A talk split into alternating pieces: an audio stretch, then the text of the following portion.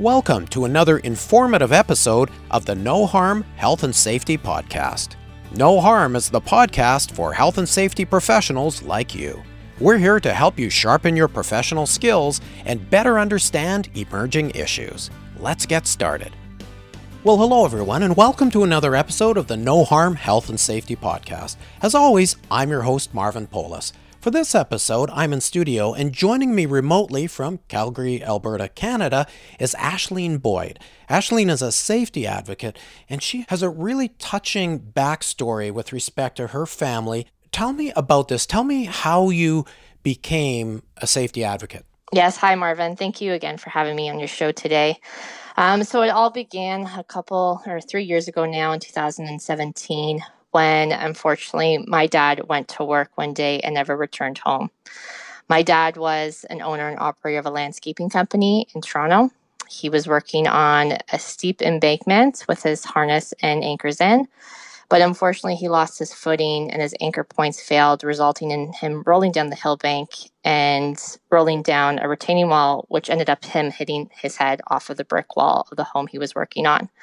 Um, my dad ended up in the hospital in a coma and on life support with a closed skull fracture um, and a brain bleed, which eventually my dad was pronounced brain dead 24 hours after the incident, which was, of course, very traumatic to my family. And after that point, I promised myself and my dad that I would do everything I could to help raise awareness about the importance of workplace safety.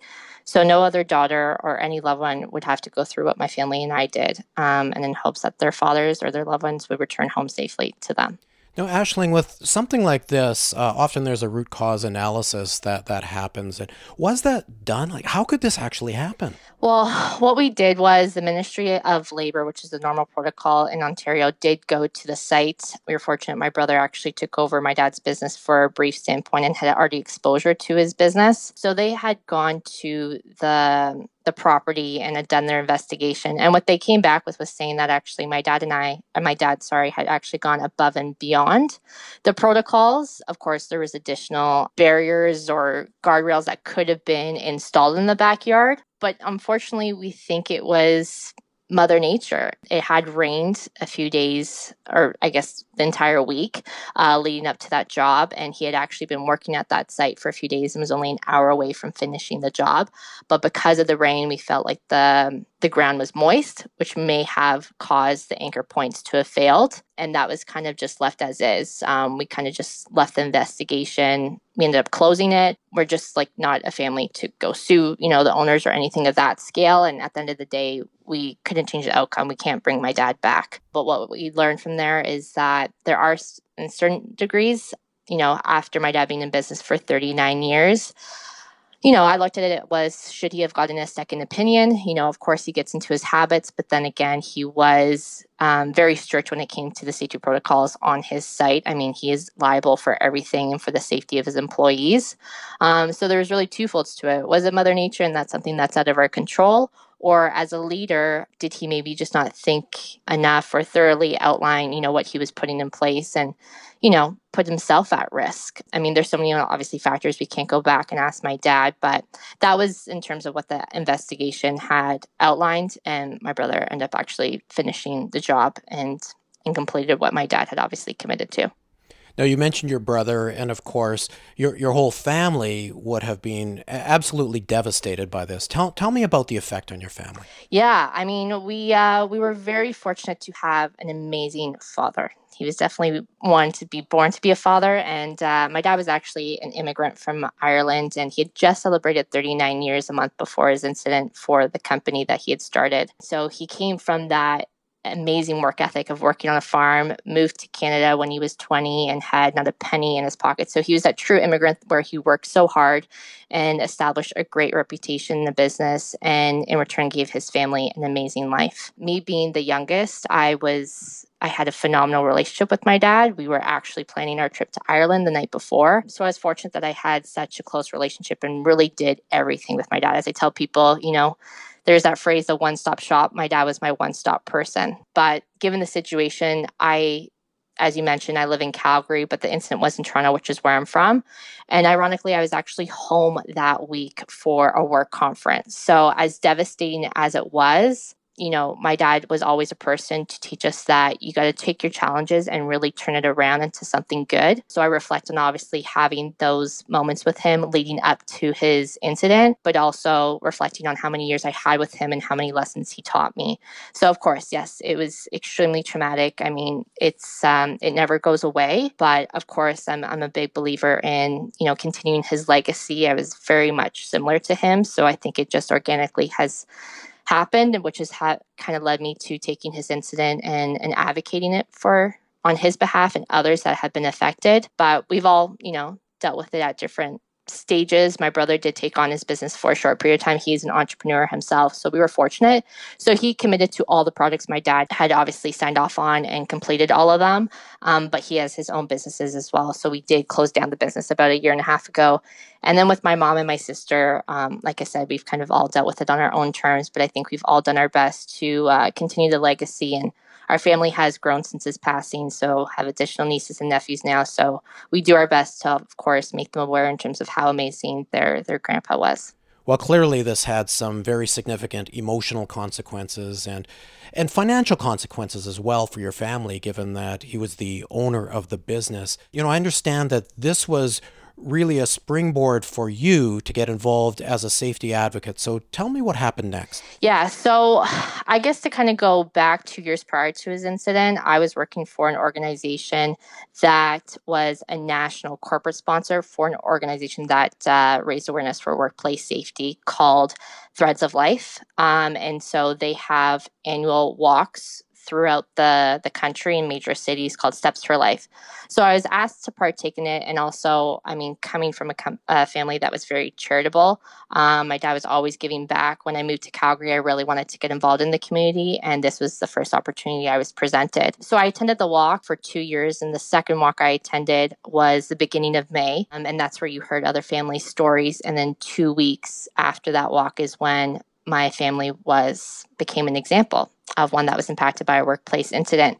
And so that really kind of propelled me where, you know, I was already exposed to an association, but for me I was like now I can, you know, really leverage my story and try and help others. I mean, at the same time, I mean, all I wanted to do was help and raise awareness, but I too also needed the help. I mean, I had just gone through something super traumatic, something you never wish for. I mean, literally was your worst nightmare. But from there, it's kind of evolved in me sharing my story, helping others, um, supporting them to the best of my ability, also learning more and more in terms of the safety protocols in the industry. And I've actually moved over to a more safety focused role where I am a sales rep for a safety manufacturing company. So it's really, yeah, I've really kind of gone in full throttle in terms of the safety uh, industry. And I think it's obviously just his incident fueled my passion for it. And that's where I am right now. How do you bring your personal experiences into your current job and your, your other extracurricular activities? I mean, for me, I think every day we all need to return home safely. And so, with my day to day job, we offer products to our motto is we protect people. And so, I really take that to heart. I mean, I know with people who sell products, they're like, oh, we just sell products and that's it. But you're not only helping those businesses fuel and help them generate, um, you know, their daily tasks they need to accomplish for their business, but you're also providing products to protect their employees. And that really means a lot to me because I can't go back in time and help protect my dad. But what I can do is help you know the people that i'm servicing and helping the current generation and the future generations in sharing that story and my experience in hopes that of course no one else goes through this experience like my family and i did. And so yeah i guess i i, I take that experience and uh, and feel it into my everyday job even though it you know might not be on a larger scale, but I feel like every bit of effort and protecting those products goes a long way and protecting those employees who, of course, are loved ones to others and getting them home safely every night. Absolutely. So clearly that's a big part of your day-to-day job. And now beyond that, what are you doing because because I understand that you're actually getting out there as a safety advocate and getting your personal message out. How are you going about doing that? Yeah, so it's funny cuz I remember my dad always saying he was like, "Oh, you'll start a business one day." And I'm like, "What? What would I do, dad?" And he's like, "I don't know. You'll figure it out." And uh, since this happened, even though I've been given opportunities through organizations to share my story, I really wanted to kind of create create my own brand, and I did create it. I, it's now called CB Safety.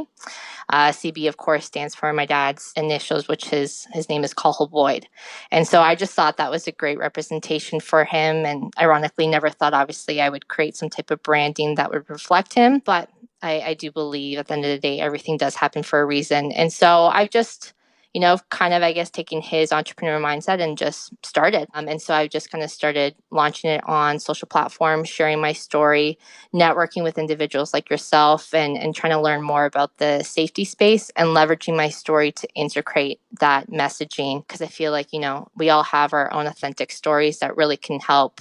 Um, others. And for me, I'm a strong believer. My dad always had the saying, the next generation should do better than the one before.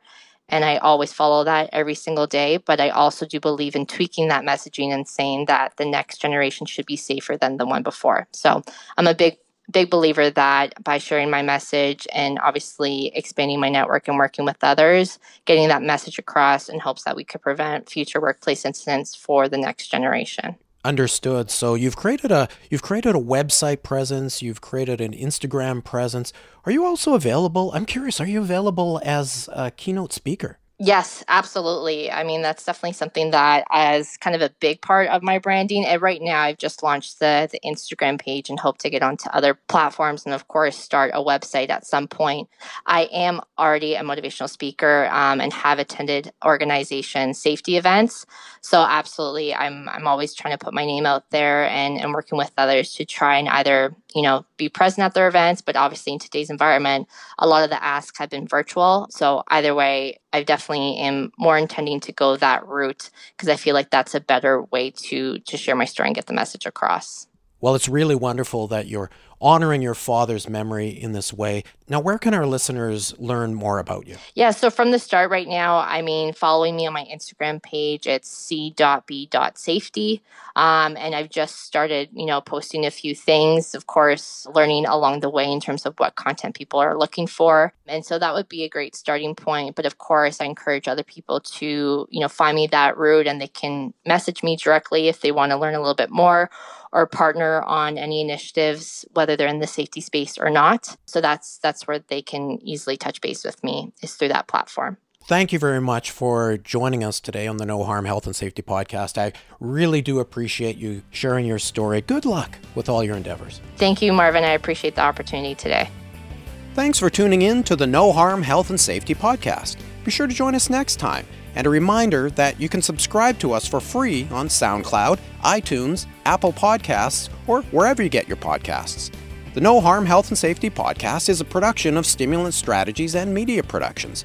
You can learn more about us at stimulant.ca. All the best, everyone, and stay safe.